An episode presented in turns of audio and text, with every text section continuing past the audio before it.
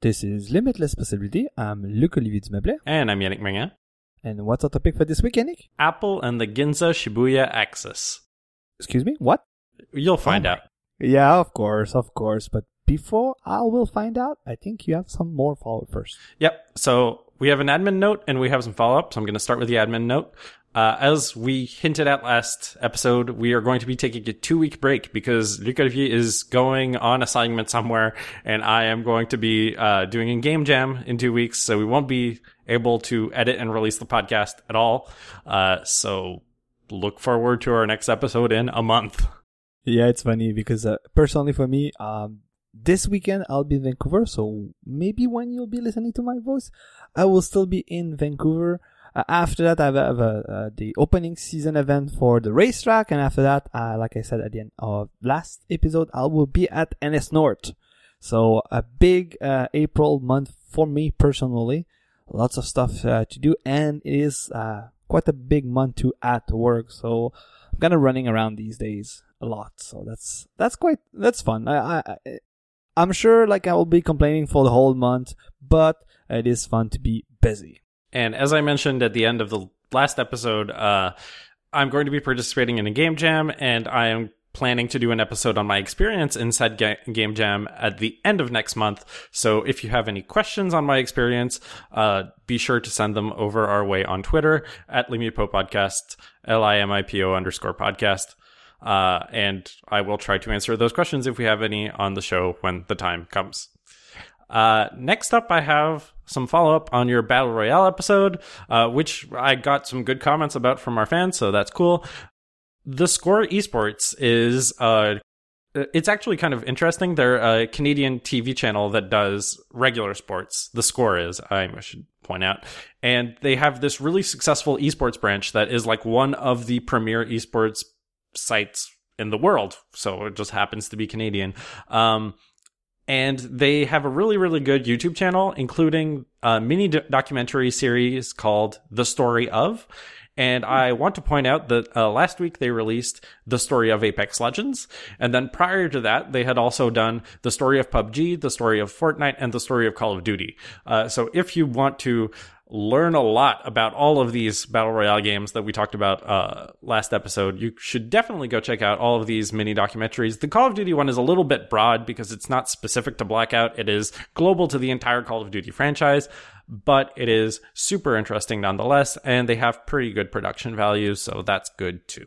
It's funny. My conclusion of la- of the last episode still stands out. Uh, in the last two weeks, I mainly played uh, Call of Duty, mainly because they released a new update and they added a new map that is the uh, Alcatraz prison. Mm. Uh, I know it, it is included in their zombie mode.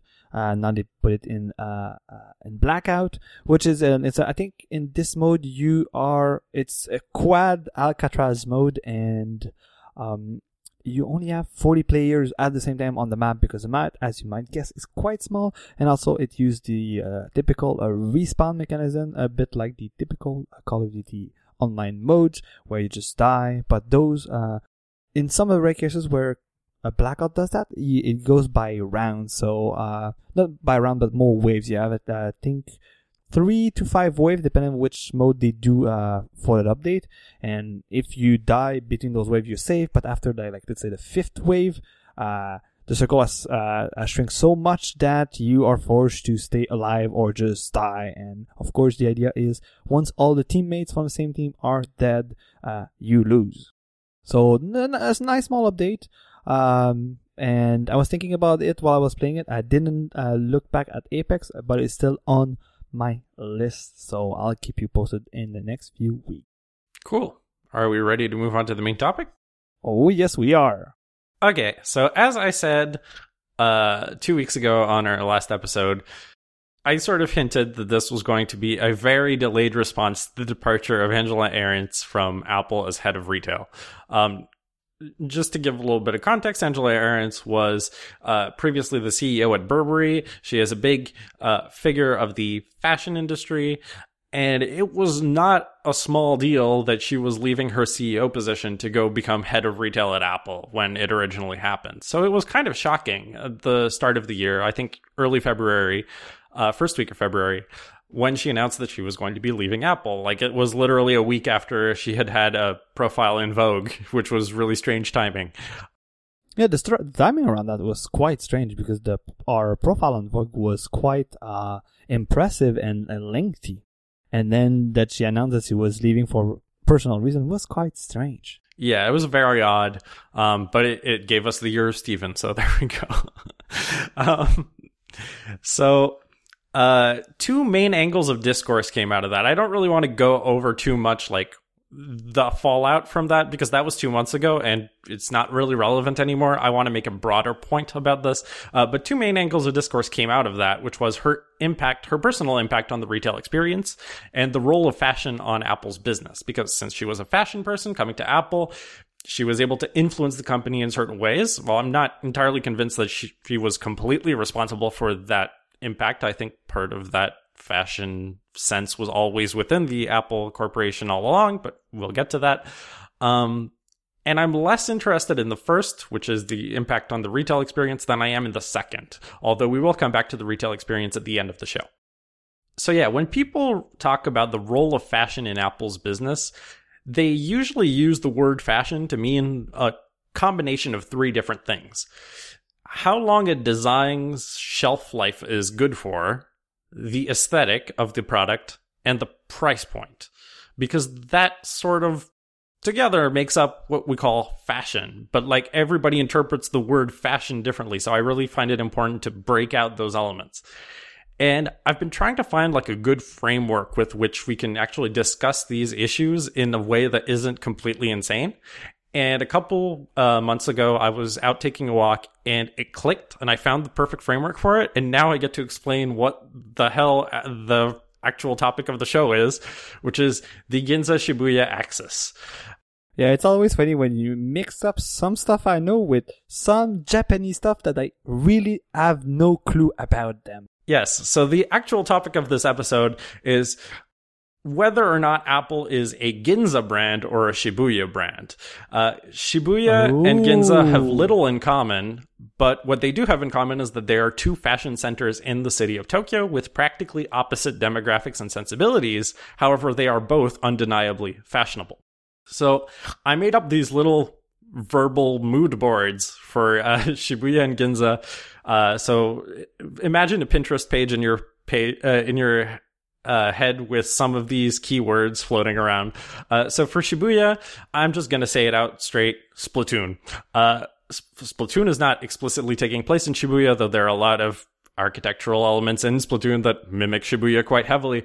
Um, but like the vibrant colors, uh, the youth, uh, it, that comes out in the Splatoon design sort of reflects Shibuya, especially, uh, Splatoon 1 pop fashion is really what's big in Shibuya. It's a 15 to 25 year old demographic for the most part. If you take a look at like materials you would build things with in Shibuya, it's going to be colorful plastics and aluminum. Uh, there are a lot of nightclubs, record stores, coffee shops. Uh, when you go to bars, you're mostly being served cheap cocktails.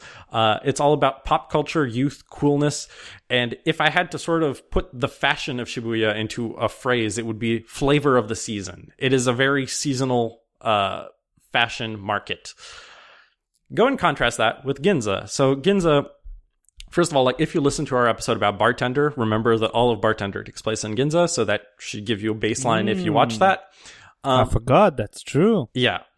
So instead of Splatoon, I think like the the key word I would say for Ginza is Seiko. Seiko is a brand of mechanical watches that is very popular in Japan. Um, and that's because they're a luxury brand uh, neighborhood. Uh, another thing that's really big there is high end cameras, uh, which is very odd. Like the the two big brands you see when you are looking at pictures of Ginza are Nikon and Seiko. So there you go. Uh, the demographic skews older. It's 25 to 55 year old. Uh, the younger end of that is mostly towards women. It's older men and then 25 to 55 year old women. Uh, an interesting note is that the first Burberry store in Japan opened in Ginza in 2000. So it gives you also another idea of how this maybe ties into what we're talking about.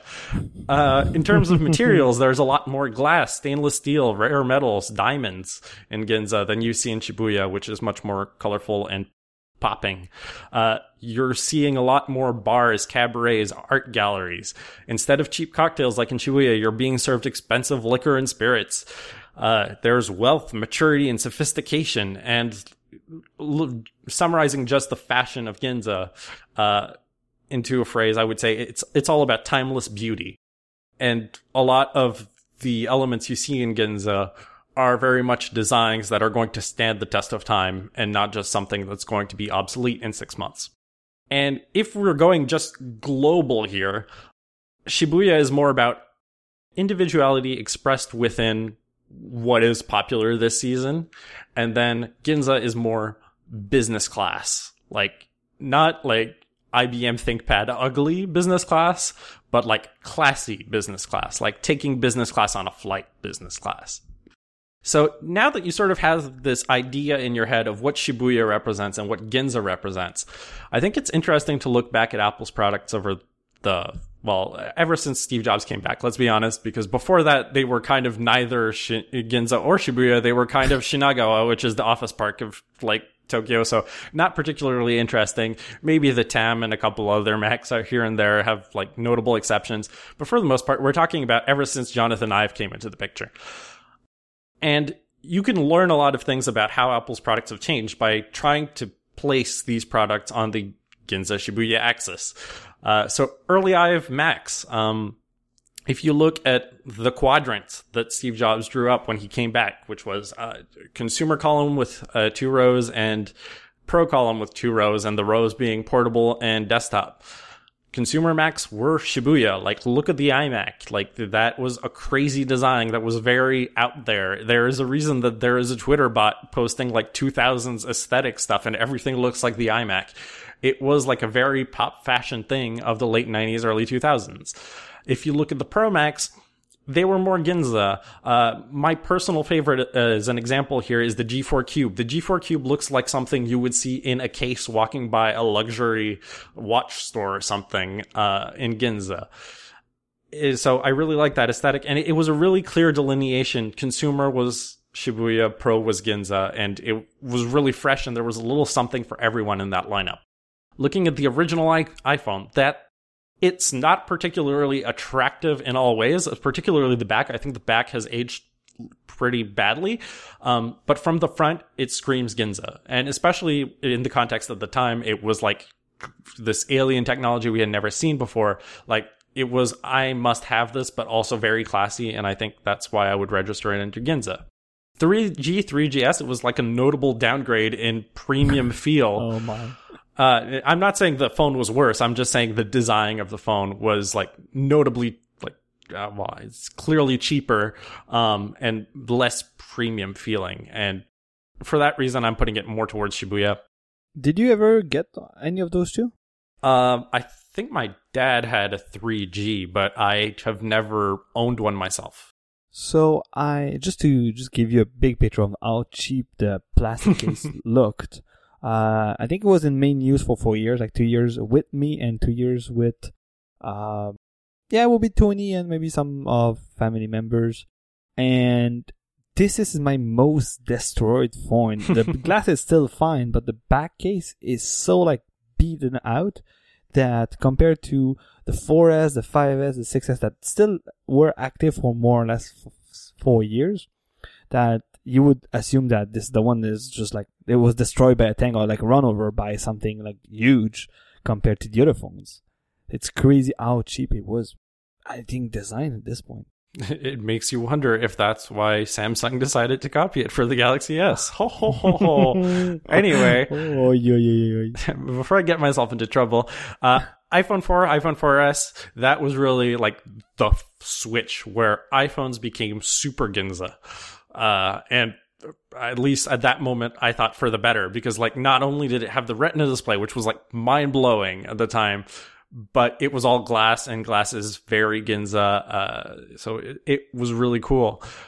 55 SE, same kind of idea. The chamfered edges, like we learned the phrase chamfered edges because of like the obsession over those fucking edges on the phone. The only part that kind of sucked was uh, when I got my original iPhone 5. I still remember it, the black one.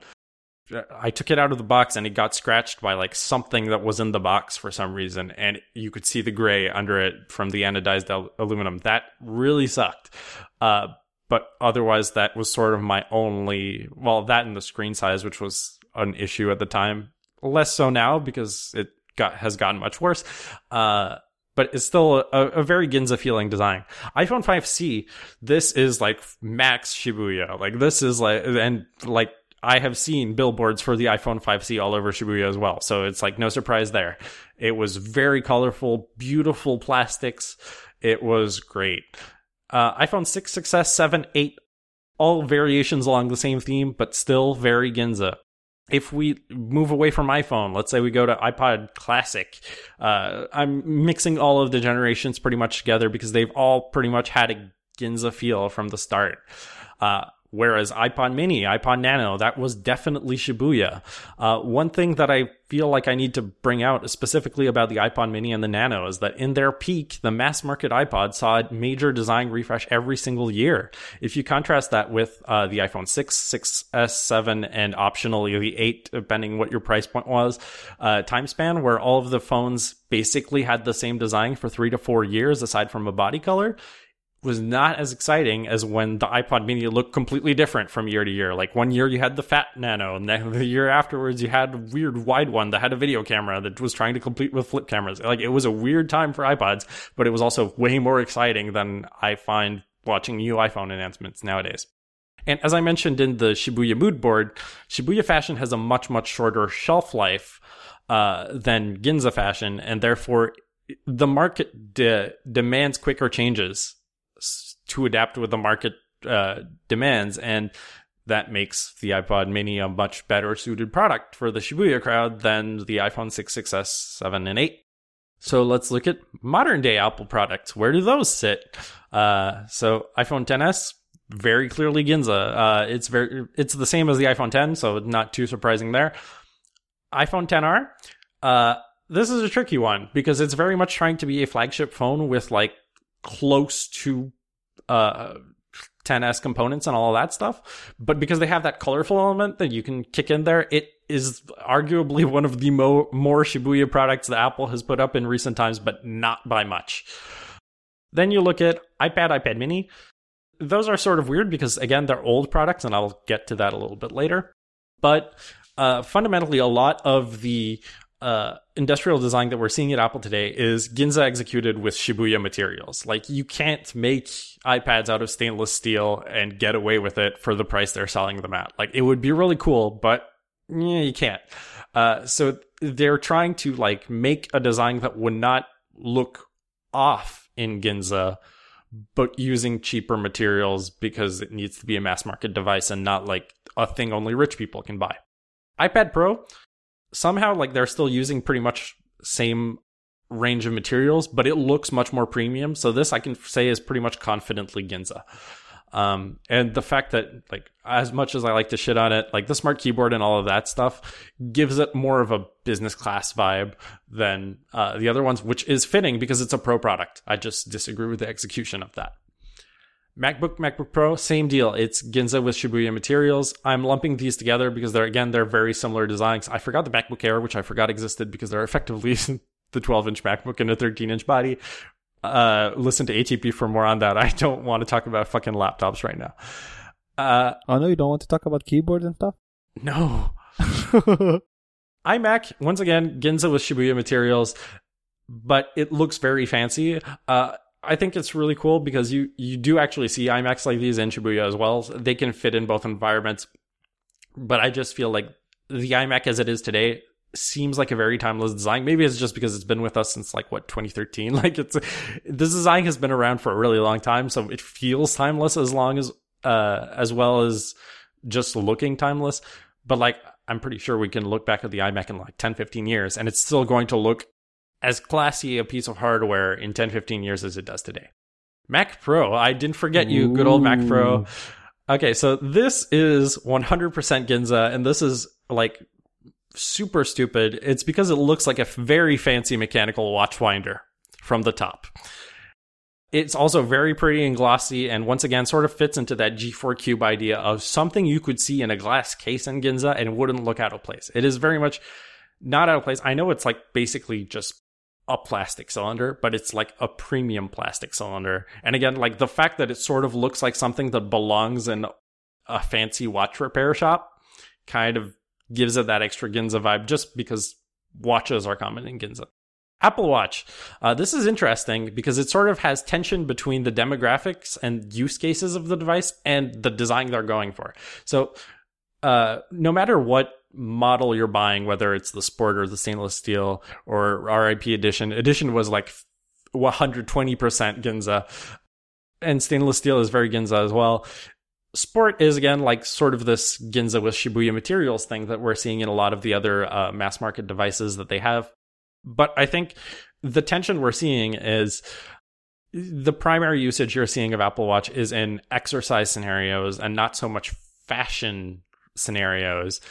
And I think there is place there to have a product that has a more sporty look than this fancy watch that is like Ginza themed with Shibuya material. So I think this is kind of a mistake on their part that they're not differentiating the two watches. At the same time, like from a purely tech perspective, I am very appreciative of the fact that the stainless steel watch and the aluminum watch are effectively the same exact product, except the case is the big change because it would also kind of suck if you were a uh, a mass market buyer to feel like you're missing out on something because you don't want to spend for the fancy fashion watch.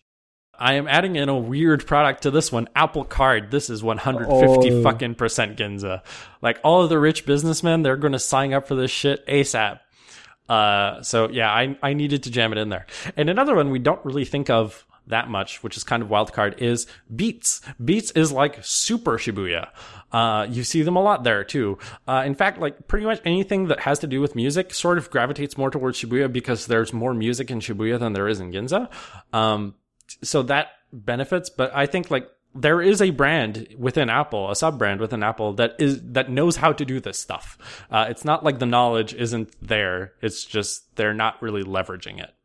Um, and again, like it, it was there. It, arguably, like in the '90s and the early 2000s, they just sort of drifted apart. So the point I'm trying to make by like taking all of these products and like putting them somewhere on this scale is that the Ginza Shibuya spread was more balanced up until the iPod stopped being a focal point.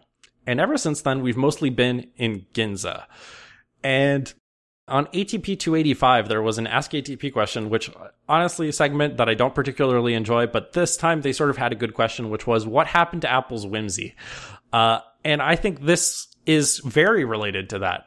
As product lines started becoming more consistent with each other and using similar materials and design language, all of the personality that was there in the early 2000s got sucked out of them. And what makes matters worse is uh, this tendency that Apple has in recent years to keep old flagship devices around, particularly in the I, uh, iPhone lineup, uh, instead of having a dedicated lower end offering with a more Shibuya friendly design and pricing. Uh, another thing you're seeing is operational optimization. Uh, is the reason that they reuse bodies year after year. So revisions like the S models, or in the very dark case of the 6, six S, 7, 8 lineage, where four phones basically are identical uh, industrial design, uh, like you see the operational optimization and from an operations point of view like that's great i love the idea of what they're doing there but at the same time it's just making Apple lean towards more conservative and more timeless Ginza style designs. Uh, as I mentioned earlier, like they're making a step in the right direction uh, with the iPhone 10R, which lets you choose from a range of colors, which sort of brings it back to the iPod Nano thing. The problem is it's still at Ginza prices. It's uh, unattainable for the lower end of the market, and if you have a more individualistic, fashionable product like that, I think you have to keep it lower because you're going to be selling more of them. And I will get to that in a little bit. Uh, the other thing is that I think the iPhone 5C, again, like I mentioned earlier, is like the perfect product for the Shibuya thing. Uh, it was perfect. And I guess the sales numbers didn't line up and it sort of didn't help that it launched the same year as the 6, which got all of that pent up uh, big phone demand. So I don't know. It, it's tricky to say that the 5C was a failure because people want the premium iPhone design all the time. It just I think it was more a victim of timing than anything else. I'm eager to see what will be the the sales number for the 10R, especially because you get like you get one of the main reason to differentiate yourself and also get an iPhone, which is colors more or less. You get the typical like iPhone design for the last few years. Now, especially now, it will be more the iPhone 10 design, but you get colors and Apple's colors. Even when it was on the 5C, they look gorgeous. I've seen a couple of iPhone 5C uh, in the wild uh, recently, and surprisingly enough, they look quite good after a couple of years. Yeah, no, the 5C are fantastic. Uh, I'm less in love with the 10R colors, um, but they're also very good. Uh, I am waiting for a tax refund, and I am probably going to buy a yellow 10R, so stay tuned for that in the yellow. future. Ooh. Yeah, I'm a yellow person. I've been wanting yellow devices for ages, so now that they've given me one, I have to support that with my dollars. okay, we're going to get to the next question that is on my list, which is Are the values of the products in line with the values of the demographics they're selling those products to? So, what's interesting is that people like us who grew up with Apple as a cool Shibuya brand might now be at the Ginza stage of their life. And for people like us, Apple's products have kept their appeal because their taste and sensibilities have evolved alongside ours. And now the sort of like thing I want everyone to think about is okay, that's great for us, but what about people who are right now the same age we were during the peak iPod period? What Apple products are desirable to them in the modern Apple product lines? And then are they even remotely accessible to those people because of price, or do they have to resort to hand me downs from their parents or whatever? And like the deeper question that goes on uh, from that is even if, let's say, Apple did have products that were uh, desirable to younger audiences because they could express themselves with it or whatever, what use are those products if their target audience can't afford them? So, uh, do you have any thoughts on these questions? Hmm, not really. Uh, those are quite interesting. I, I would say that I'll let you go first, to be honest. I'm still thinking about all of them. So, so the the honest thing is, I don't have an answer for this either. I've just Ooh. been thinking about it a lot. I think there are no real desirable products in the way that we desired iPods back in the day. Uh, I think the products now they speak to people in terms of their functionality. They are very like checkmark based technology product thing, and less an emotional level of oh my god that is a beautiful product I need to own it. I think there was a lot more of that like visceral I need to own that back in the iPod days when designs were fresh all the time than they are now. And I think that's an issue at least and, the other thing is like look at the MacBooks and compare them to the MacBooks of 2011 2012. Like yes, we know the internals have gotten better. We know that now there are two additional like body colors but fundamentally like what is the big difference that there's been in laptop design in the last 10 years not that big a change No, I understand your point, but I would say that maybe we're. I'm not sure. I'm not sure if we're used to, but like it, feels these days with a lot of the like evolution some products makes. Like when a revolutionary product gets out, the first few, its first few generation, uh, they are quite like big, and then they stabilize and they kind of find their their spot where they should be, and then they just like improve, improve, improve. Uh, if I were to make a car analogy again, like Apple is good at doing that, but like the Porsche 911 is like has been doing that for like 50, even 60 years at this point, where like they have big generation where they might look different, they might need new features, but more or less like you see the trend there. And of course, if you look back a lot, like if you do, I think what I'm saying to, uh, trying to say here is if you make a like a, a checklist comparison from Gen N my and Gen N minus one, the the the changes are quite minimal. But then if you do like a ten year checklist and it's like what is the car right now? What was the car ten years? That's where you see all those like small improvements and small like fine tweaking on this already amazing product gave you like big gaps, gave big improvement in a bigger timestamp. the, the point i sort of wanted to make with regards to like that 9-11 thing is you don't see very many young people going after that 9-11 you see that you see older people. And that's sort of the point i'm trying to make is that I think an older audience is going to be uh, less bothered or even more attracted to more timeless designs like the 911, whereas like people eh, who are like let's say 16 years old, like th- what they're going after is completely different, and I think that Apple as a company used to be able to cater to both the more timeless older cr- crowd and the young crowd at the same time, especially with the iPod. And now they sort of abandoned the youth market, and I think that's going to screw them over in the long run. Hmm. Oh, interesting. Uh, I would like just to quickly note that uh, I would like to be able to buy myself a Porsche, but they're a Porsche, but they're quite expensive. So yeah, there's a reason why maybe youngsters are not buying those cars. Oh, uh, definitely. but like, you don't see very many youngsters also like lusting after mechanical watches or other luxury products, and that like true. The Porsche car is the luxury product, and I think Apple is increasingly positioning itself as trying to have luxury products, whether or not they deserve to call themselves that, while they also have a keyboard disaster in their last three years of laptops. That's another thing. But uh, yeah, the that's pretty much what I wanted to say. Uh, so the the next thing we need to do is is it actually possible for companies to be both a Ginza brand and a Shibuya brand? Well, I've sort of spoiled already that old Apple kind of did this before, but there's another example that is pretty good in the in the consumer electronics space, and that's Sony. Um, hmm what's funny about Sony is they literally have a showroom in Ginza. I've been there.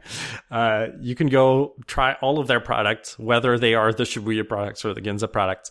Um, but if you actually like extract the product lines that are Shibuya and Ginza in Sony right now, uh, and these are going to include historical products because I think right now is kind of they're also skewing more Ginza right now. Um, so Walkman, mini disc, PlayStation, all of that stuff was very Shibuya. Um, and I'll get to why in a second. Uh, the Ginza product lines are high res audio. We don't really hear about it here in North America, but Sony's high res audio thing to try and convince audiophiles that they could hear things that they don't hear. Absolutely fucking huge in Japan right now. And there are entire huge sections of every electronic store devoted to this, and it is making a ton of money whether or not it is actually worth that money is a whole other thing open to debate that we can get to in a future episode. Uh, another thing, alpha digital cameras. Alpha digital cameras have never uh, done better on the market, and they are also very huge and very Ginza. Um, so the thing I want to get to with Walkman, Discman, Mini Disc, and to some extent the PSP is that those product lines have all, often revolved around selling the same device multiple times to the same customer. And the main difference was not anything with regards to functionality. It was always flashy new design. And that's the analogy I want to make with the iPod. The functionality of the iPod, if you look from year to year, like on a pure checkboxes model, it didn't grow that much from revision to revision. Like, congratulations, you bought the new iPod Nano. Now you can search by letter. Oh shit, dog. that was totally worth $300. Um, no, nobody. Well, I did. I bought one of the iPods yeah, for that. But in the that. grand scheme of things, nobody did that. Like they were doing it because it looked an eighth the size of the iPod they had, and they needed to have it. And there was a lot of that like visceral, like I need to have this, and that was what I was talking about. As soon as you saw the new iPods, it was so different that it made the old model look uncool and obsolete it's how some people talk about the iOS 7 UI change. I disagree with their opinions, but it's how a lot of people felt when they saw that, and I can't argue with that. So I think, like, if it's not clear by now, I think Apple should be trying to gravitate their product lines towards a Ginza Shibuya split, where they have a more consumer slash youth focused uh, lineup, which is more acts towards 15 to 25 year old people. And then you can have a more premium line where the 10S resides, where all of that stuff is, which is more uh, Ginza focused. And if you want to, you can have a mid range that kind of sits around what the iPhone 10R is right now, where it is a premium product. It has opportunities for personal, uh, personalization, but it's not like made of plastic. It's still a very good, solid, um, premium feeling device that is just like at the middle if you can't afford the fancy shit that they're putting in the iPhone 10s2 or whatever it's called. So now I want to get back to retail because we opened this talking about like uh, Angela Ahrendts and retail and all that stuff. And I think how a company perceives itself is often going to come off on its retail experience. And this is exactly what the issues we're seeing with the Apple Store today sort of reflect. Even though Apple seems to think of itself as a luxury brand, uh, the foot traffic in their stores is far closer to a mass market retailer. Like sometimes it's more crowded than like Walmart and shit like that.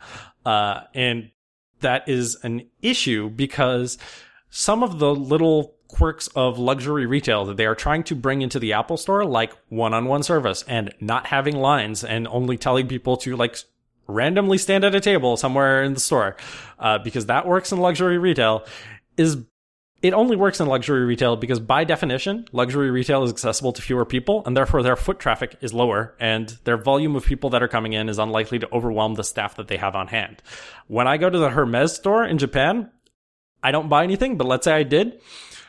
They would make me stand at a table and wait for the person to come over to me. And I would have a very similar experience in terms of what they are trying to do to the Apple store. The problem is there would only be like three groups of people in the store it would be about the same size as an Apple store. And it would probably make as much money as an Apple store, to be honest, because the prices of what they're selling are so much higher than anything Apple is selling right now, except maybe a fully loaded iMac Pro they can push themselves further out market and it will reduce the number of people in their stores because if all of their products effectively become unaffordable, like the same thing will happen to Apple stores that happen at Hermes stores.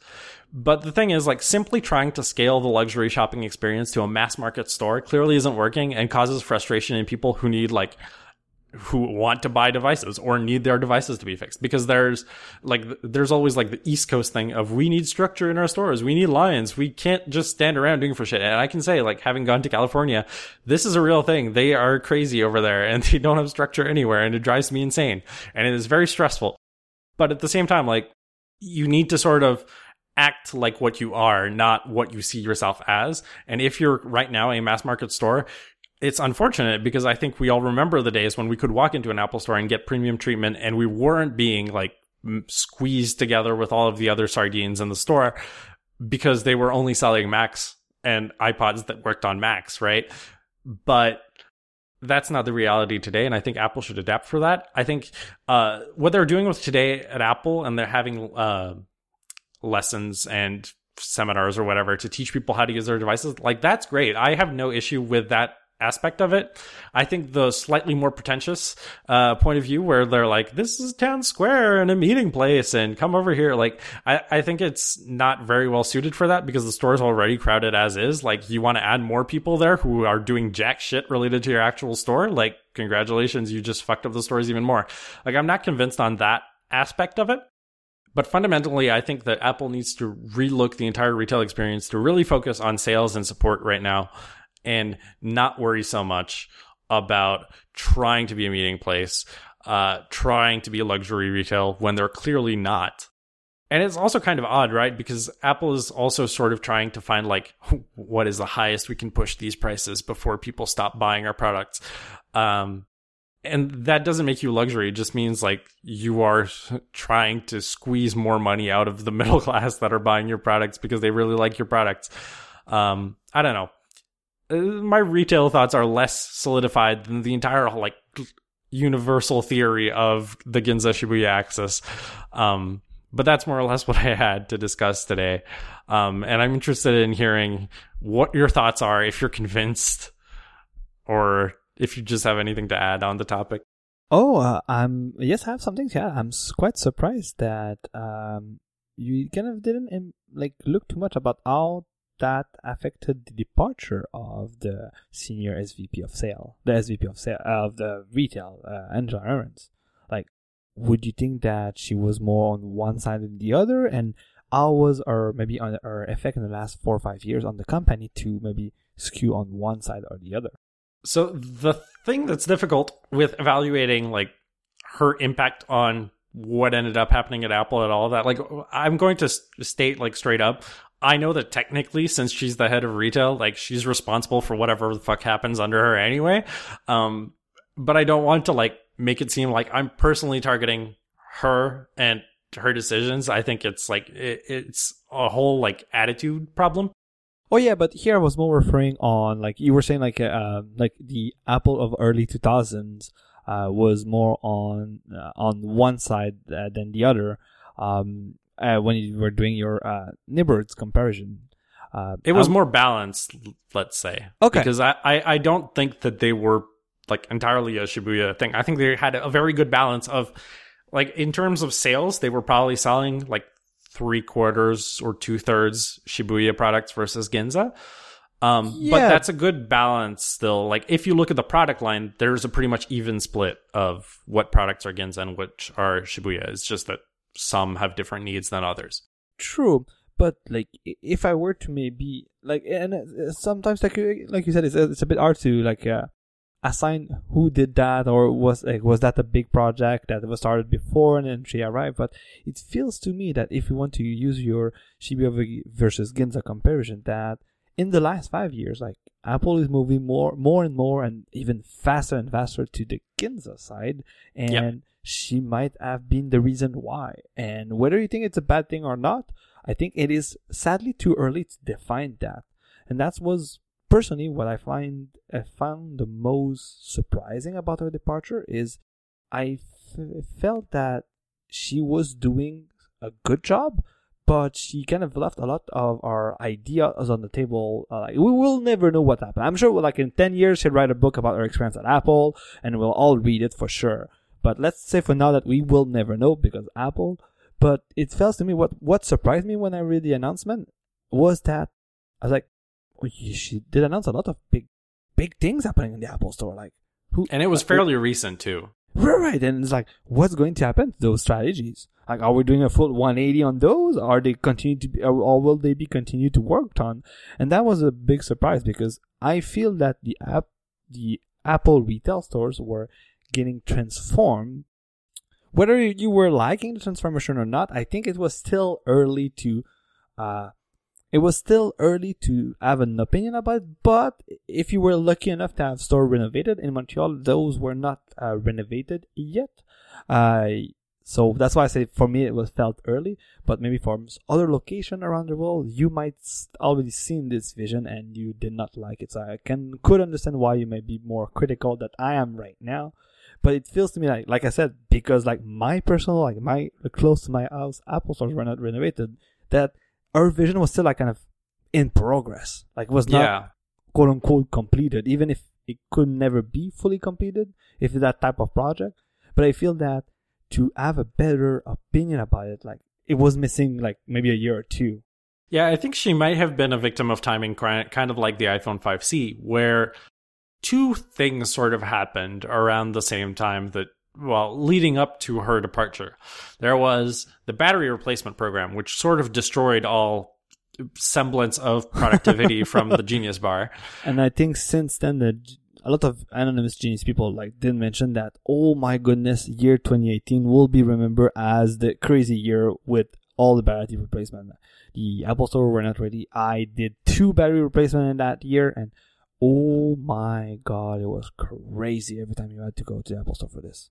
Yep, there was that. And then there was the iPhone 10R sales not living up to expectations, which sort of make you wonder well, okay, is it because all of these initiatives that Angela is throwing around that are not really doing anything to impact sales or service? They're just kind of like good corporate image maintenance mm-hmm. stuff for, for Apple are these leading our stores down the wrong direction? And I think, like, especially with Tim Cook's uh, operations background, it's totally plausible explanation that, like, she was a victim of timing and those initiatives were the wrong thing for the wrong time. And at the same time, like, I, I don't think, like, she was expecting the battery things in particular to happen, like, uh, following her being hired necessarily. Um, Yeah, and it felt like from the small anonymous tips we got from like working people at the Apple stores, like that was kind of it felt a bit like force upon the Apple retail peoples, meaning like some people on the hardware side they decided, oh yeah, we have to like we have to handle this PR situation, and they decided to handle like let's get a big discount on batteries for people while consulting the retail people and like making sure that they are ready for that to happen. Yeah. Uh, and like even just like talking about the geniuses themselves, like there's been discontent among like geniuses and all that stuff that they don't get to do as many repairs as they used to because Apple's products are less repairable and therefore they just replace things more often. And the job of being a genius is less interesting than it used to. Um, I mean, that could be a full episode by itself, so I don't want to venture too much into it. Um, but like there's discontent from the genius and the staffing side of things and there's also sort of discontent from the customers that are trying to get their stuff serviced or buying products. And having like these sort of uh, I'm going to borrow a term from the magic world, these sort of do nothing projects uh, that are popping up that aren't really serving any of the two main things that the Apple Store should be doing as a priority is kind of like, well, why are you pushing this right now? It's not the right time for this. And maybe that's why she's gone. Again, like we'll probably never know. I, I think it's a decently acceptable reason why they would do it. Plus, we can't forget, like, she has family in the UK that she would like to hang out with because her college age students are over there right now and she can't be with them and like she's rich already so why the fuck not? Like it, i think it's just like a convergence of these factors coming together. And it's not necessarily like that she was fired or anything. It's just like i would rather be with my children and like these things that i consider to be priorities are not aligned with what you consider to be priorities and that maybe that's why she was gone.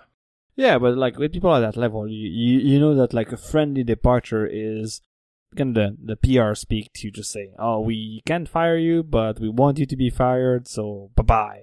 Yeah, but I I still also think like if they were actually trying to like fire her in a kind way, they still wouldn't have let the Vogue profile go through necessarily. Like there are a bunch of like really like standout things, and we're like having her speak at the event last time. Like mm-hmm. there there were just a bunch of l- weird little things that made it seem like a sudden departure and not something that has been planned for a while. Yeah, and it that... can still be a sudden friendly departure, but it's just kind of weird, and that's why it's hard to comment on. Yeah, I wouldn't. Even, I have a like since yeah, why I kind of a small like that's a weird. By the way, I'll start start with that, but that, that's weird. It's like me like trying to learn management stuff. So I imagine like her coming out one day and she goes see her boss, which is Tim Cook, and she's like, "Yo, Tim, I'm out. Bye," and she just runs. And then yeah. Tim is like, "What? What?"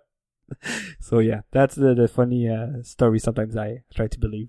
Uh, one of the things I do want to mention, which is not directly related to Angela, but is very related to the start of Apple retail.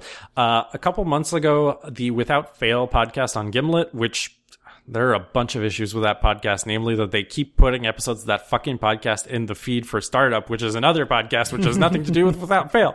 But aside from that, uh, there was a fantastic interview with Ron Johnson, which was Ooh. the head of retail at the time that the Apple retail stores opened up until like 2012, if I recall correctly. 2013? Yeah, around that time. Yeah. Um, and then he went and destroyed JC JCPenney, which was a fabulous experiment. Um, but joking aside, uh, it sort of became clear there that like Steve Jobs was mainly the thing that course corrected him into the right path, uh, a lot for the uh, Apple retail stores and that maybe anybody could have been hired for that job and Steve Jobs would have guided him to exactly the same place, which is interesting and sort of gives you an idea of maybe things why things didn't go quite well at JCPenney. I think his ideas for JCPenney were not exactly wrong either, but they were kind of in the same class of weird, pretentious, not quite luxury retail that Apple was trying to go for with in the Angela days. But I, I remember one of big his big move for JCPenney is people were saying like JCPenney was always on discount. So let's yeah. say like all the stuff is like sixty bucks, like all the clothes are sixty bucks, but you kind of knew already that like they're always thirty dollars, and it's like, no more discounts. They're always thirty dollars, and then people are like, just oh, but there's no more discount. So yeah. like they kind of uh, alienize like their base by just saying there's no more discount because people are just shopping for discounts. Yeah, it's also weird because like we talk about this quite a bit because I do a lot of e-commerce work and like you also have people who like permanently put their products on sale because they're like, oh, well, our competitors cost this much. We have our, this product, which we want to sell at this price. So we're just going to say, well, its normal price is the price of our competitors and we're going to discount it this thing. But if that product is always on discount, that means that it doesn't look as valuable to uh, customers because they think, oh, well, that thing is always on discount. So it must not be very good if it's not selling where like the JC Penney story is completely the opposite where people were like only interested in the fact that things were on discount which is like fucking crazy to me as a hmm. purchaser but whatever. Like that that is American retail for you. Like there's something in the air over there.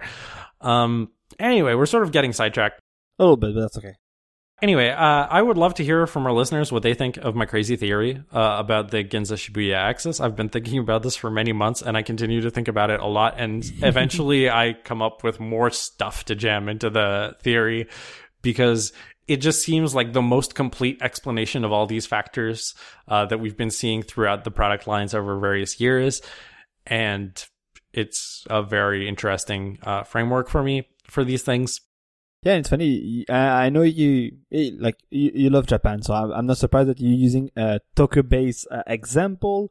But oh, I can give New York analogies if you want. No, but we, you, you can have a Quebec City analogy, right? Because like yeah, I'll, to some degree. yeah, because like the the way the way that the like the big like commercial stuff are in uh, Quebec City, there's like two places where there's like the big commercial centers, and then the, the typical American one. There's one like at one place in the city, and there's like two big ones and a small one uh, right next to each other. So it is really funny when you so you you can like really cross from one to the other to the other because they're they're really like one next to the other. Yeah. So uh, there's Place Laurier, there's Place la Cité, and then there's Place Sainte Foy. And for those are they are quite funny because Place Laurier is like the typical shopping mall, like the typical American shopping mall. You have all the brands and all that stuff. The one in the middle is like kind of more like smaller local shop, plus it's like an office tower. So it's like there's stuff there, but it, it could be like more your local shop, like you know, your local barber or your local shoe store.